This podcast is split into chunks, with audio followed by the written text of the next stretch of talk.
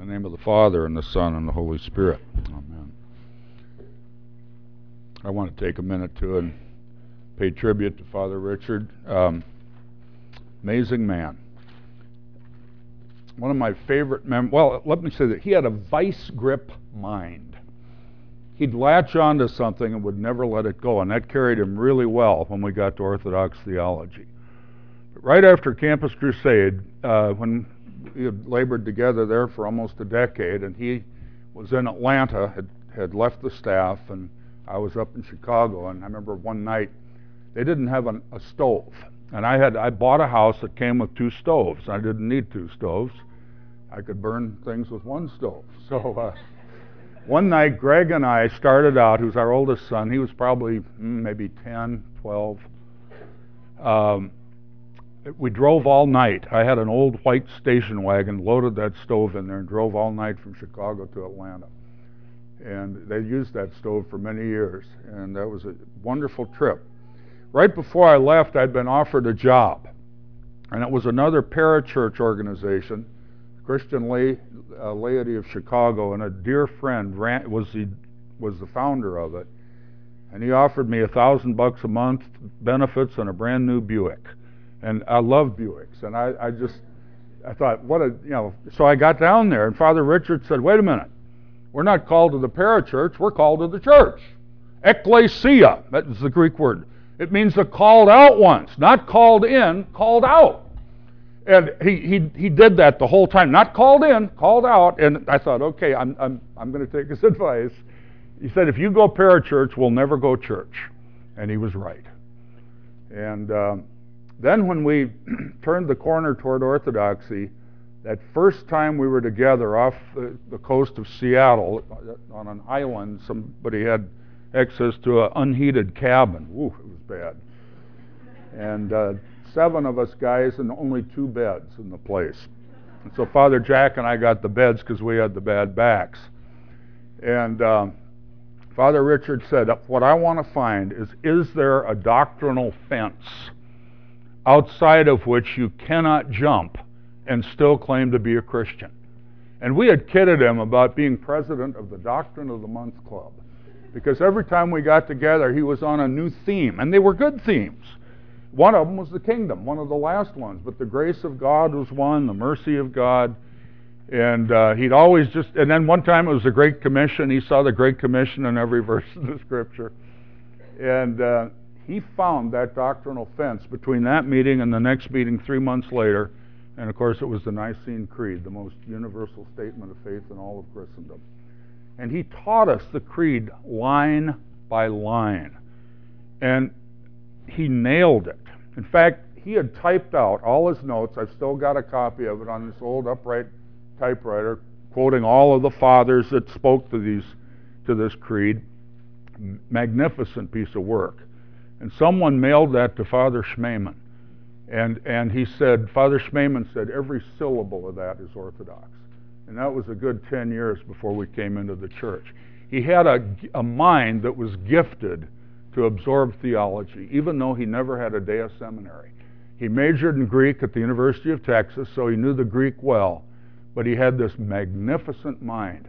And I can remember listening to him and saying, I would have never come up with that. And I said to him one day, if you teach it to me, I can communicate it, but I can't get it on my own.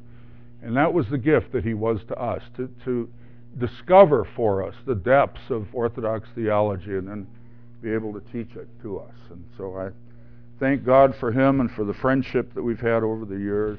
And uh, as Father uh, Nicholas said, the funeral and, and the services were magnificent, and I was so proud of the Ballew family. You know, there's that always that delicate balance between sorrow and joy.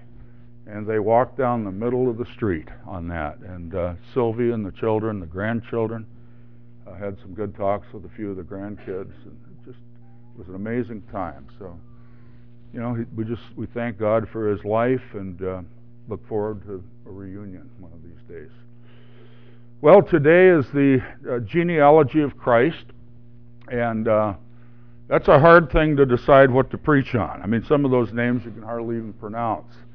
Um, but what I decided to do is take three of them and just talk about these three people.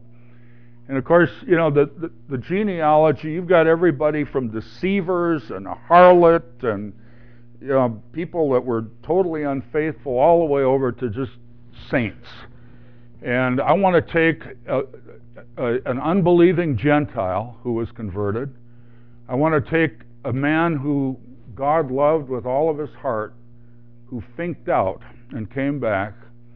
And then finally, I want to take one of the few saints in the list uh, King Josiah, and talk about them and what we can learn from them. The first one is Ruth, dear Ruth. Ruth uh, lived in Moab, which is a country uh, just to the east of the Dead Sea.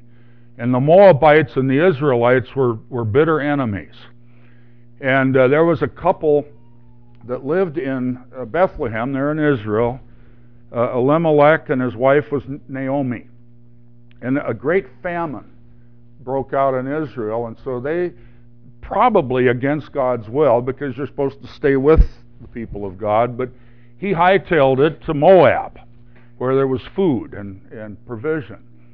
And so he took his wife Naomi and their, their two sons, and they moved to Moab, and they were there about a decade. And during that time, uh, Elimelech died, the, the husband, so Naomi was left a widow, and also, while they were in Moab, uh, her two sons married uh, uh, women from Moab. And one of them was Ruth, who was a, basically a, a non believing Gentile. And then both the sons died. So Naomi thought it was time to go back to Bethlehem and reestablish her life there. And uh, Naomi wanted to go with her. And uh, I'm sorry, Ruth wanted to go with Naomi, her mother in law. And Naomi did her best to talk her out of it. And the fathers teach us it wasn't that she didn't want her, she just wanted to test her to make sure she meant it. And of course, this one of my favorite verses in, in all the Old Testament is Ruth 1:16. Um, Ruth said, "Do not ask me to leave you or turn back from following you, for wherever you go, I will go." and wherever you lodge, I will lodge. Your people shall be my people, and your God, my God. In other words, Ruth wanted to know the God of Abraham, Isaac, and Jacob. And so she went with her mother. And two things are, are a blessing to me out of that. Number one, that's the inscription that Marilyn put on my ring.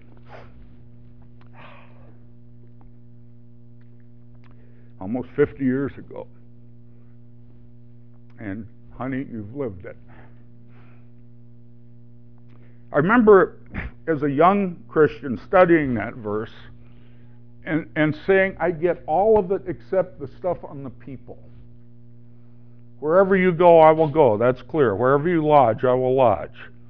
And, uh, but your people will be my people and your God, my God. I understood that. But what's the people part? And of course, that was back in the days when, as evangelicals, all, all we needed was Jesus.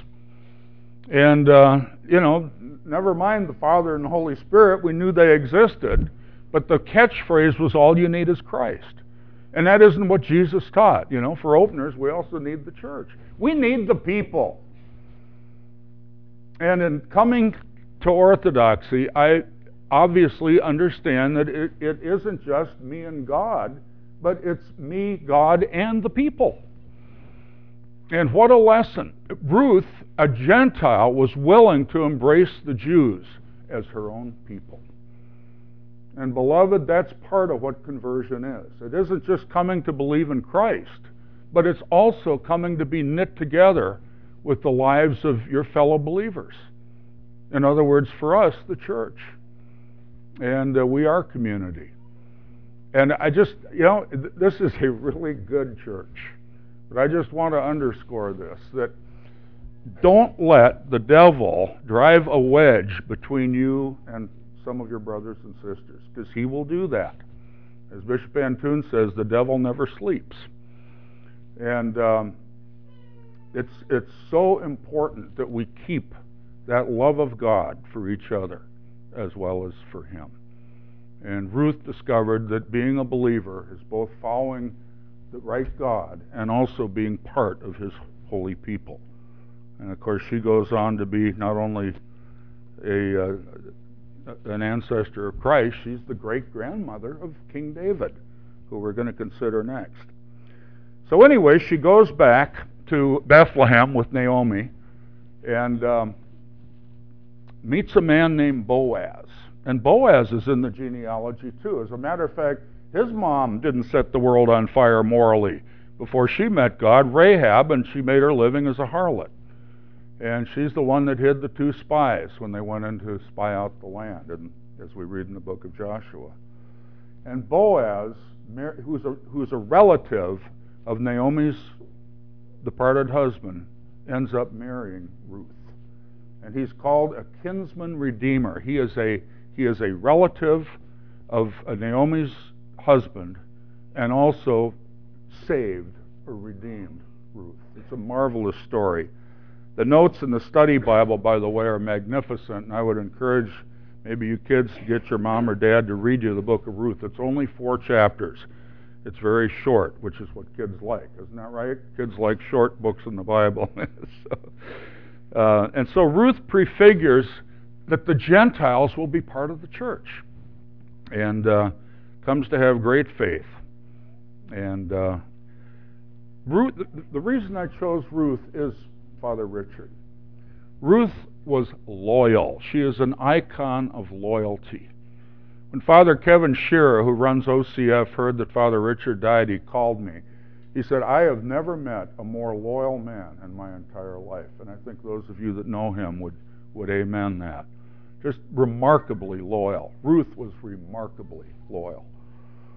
The second person that we read about is uh, in the book of, uh, of First and Second Kingdoms, and this, of course, is King David. And uh, King David's life is always a favorite, especially with kids, because he's the guy that slew the giant. Remember the big Philistine giant named Goliath? And Goliath was about nine feet tall, and he'd done he'd have done well in the NBA, wouldn't he?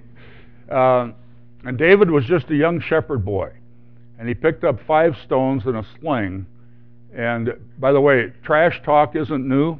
They talked trash to each other before they fought. And uh, Goliath ran down David and his people, and David returned the favor and ran him and his people down, the Philistines.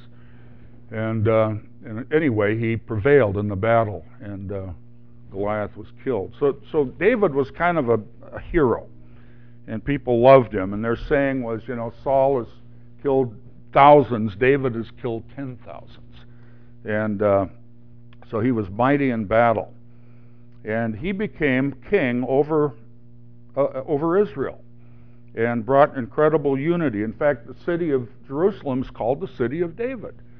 And uh, David was given a promise by God, and I want to read it to you. This is Second Kingdoms, which in the Masoretic text is Second Samuel, chapter 7, just a few verses.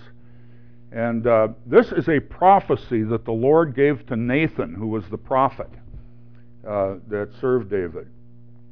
And it shall come about when your days are fulfilled uh, and you rest with your fathers, and of course that's spoken to David through Nathaniel, through Nathan.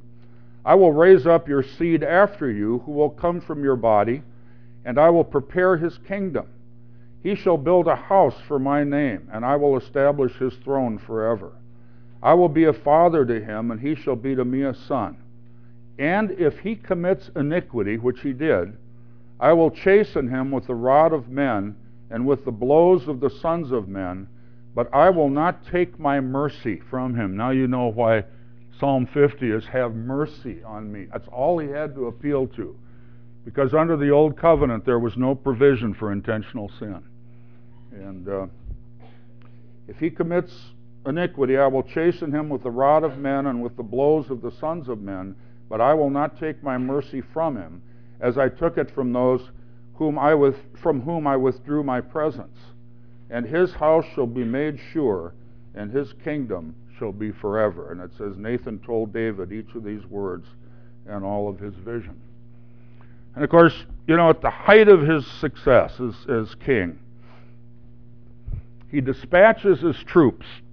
The scriptures say it was the time when kings went to war. And instead of going and leading them, he he hung out at home. And the troops went out. And of course, one night he gets up and goes out on the roof and sees this beautiful woman bathing. Her name was Bathsheba. And she was the wife of a, a godly man, Uriah the Hittite. And he lusts for her and sends to her and ends up getting her pregnant. And uh, it, it's like the sin cascades on him. First of all, he stays home. He's got, he's got time on his hands. Nothing better to do. Be careful when you're in that position, by the way. And then he sends for her. He commits adultery. She gets pregnant. They have a baby. And the Lord takes the baby. And David, in that famous verse, says, He will not come to me, but I will go to him, which shows that even in his sin, he still had the vision of the resurrection. And he sandbags this thing for a year. He, he has Uriah killed in battle. And finally, Nathan the prophet, dear Nathan, comes back to him again. And by the way, next time you need a proof text on why Orthodox believers confess to God through their priest, Nathan's the guy. David confessed to Nathan. He confessed his sins to God through the prophet Nathan. And of course, the, the result of that was the writing of Psalm 50, which is the greatest psalm on forgiveness that uh, the man ever wrote. In fact, let me just let me say two things. Number one, if you're in a situation where you sense things are going south in a hurry, snap that. Get out of that. I remember saying to my own kids, you know, if you're ever out at night and things go bad, call me. If you don't want to talk about it, we won't. But get out of there. And that's what David failed to do and the thing just it, it just brought him down. Then the other thing is just the tremendous forgiveness that God offers to us and to David. Um, David prayed, Turn your face from my sins and blot out all of my transgressions. And then this wonderful promise Create in me a clean heart, O God, and renew a right spirit within me. Do not cast me away from your presence, and do not take your Holy Spirit from me. Restore unto me the joy of your salvation, and uphold me with your guiding spirit. You know, sometimes we just kind of grind it out being a Christian. Remember this passage when you're there. Ask God to renew the joy. Uh, there, was, there was joy at that funeral this week. Permeating the sorrow, there was joy. And God wants us to experience the joy of His salvation, not just, not just grinding it out day to day.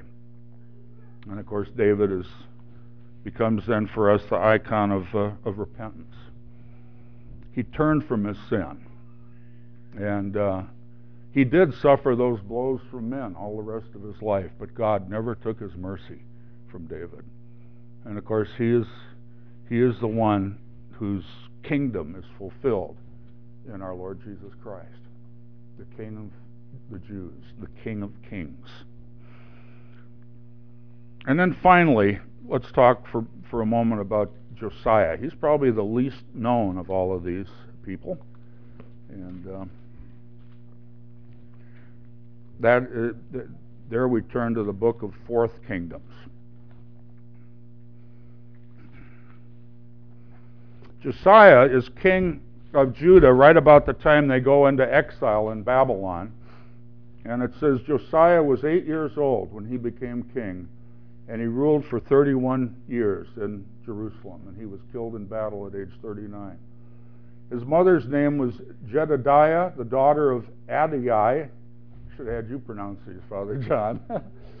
and it's here, here's the passage I want. And he did what was right in the eyes of the Lord and walked in the ways of his father David, he did not turn to the right or to the left. In other words, bingo. He started well and he ended well. And he became king, as, as the text says, at, at, age eight. And kids, that's a remarkable uh, present for you. You don't have to wait to grow up to serve God. You can begin serving Him right now. Sometimes I think, you know, well, we'll get through high school, get through college, get married, get a job, and then I'll go back to church. Don't do that. So many do that. Be faithful now as you're six or eight or ten. And, uh, you know, you can touch other lives. You don't need to know, you know, tons of theology like Father Richard was gifted to do. You do need to know God. You need to love Him. But let your light shine with your friends. Remember when, when Wendy was uh, in high school, she befriended a girl that actually was not very well liked. And she was a girl that uh, kind of was hard to be around. But because of Wendy's faithfulness, this, this gal became a believer. And uh, it, was, it was thrilling to see. So don't wait till you grow up. Be like King Uzziah. Start well. He started out young, and he, he ended well. Um, during his reign, three major things happened. Number one, the book of the law had been lost, and they found it in the temple. And he called together, it says, the elders and the people, and read to them the, the Holy Scriptures. And of course, we believe that as Orthodox Christians in the church. It's not just the clergy, not just the elders that need to know the faith, need to know the Scriptures. All of us do. And so King Josiah called together the clergy and the laity to hear the, the Scriptures read. Secondly, he went into the temple and cleaned out all of the garbage that was in there uh, for the worshippers of Baal. They had brought this, this junk in and voodoo type stuff. And, and Josiah cleaned house. No more mix and match, you know, part truth and part error. He cleaned the error out of there. And uh, man of great courage. And then, thirdly, he restored the keeping of the Passover. In other words, he got the Old Testament church calendar back, if you will. And this incredible feast day, which prefigures our Pascha, our resurrection day, Easter, he gained it back in Israel. And so Josiah, uh, beside being king of Judah, he also becomes the icon of true worship. Cleaned out the garbage and established the reading of the scriptures for the faithful and the, the keeping of the, of the feast, the Passover feast. So, as we anticipate the birth of the eternal Son of God in the flesh on Christmas Day, let us give thanks for these three people, which really kind of encompasses all of humanity, doesn't it? First, you've got a, a lady who's just an unbelieving Gentile. And God loves her enough to link her up with a mother in law that brought her to faith and uh, she becomes the icon of loyalty to, to her mother in law, to her new husband, and to the Lord. And then, secondly, King David had it all going for him, and he blew it on purpose. And he repented of his sins, and God forgave him. And he, he is one of our saints in the church, and he is an ancestor of Jesus Christ. And it's his kingdom that the Lord fulfills. And then finally, King Josiah who becomes an icon of true worship, uh, establishing again the faith among uh, the Jews and uh, providing godly leadership from the day he took office until the day that he was killed defending uh, his people. God bless you. You have a marvelous Christmas, and uh, I just want to say it's awfully good to be a part of you. Amen.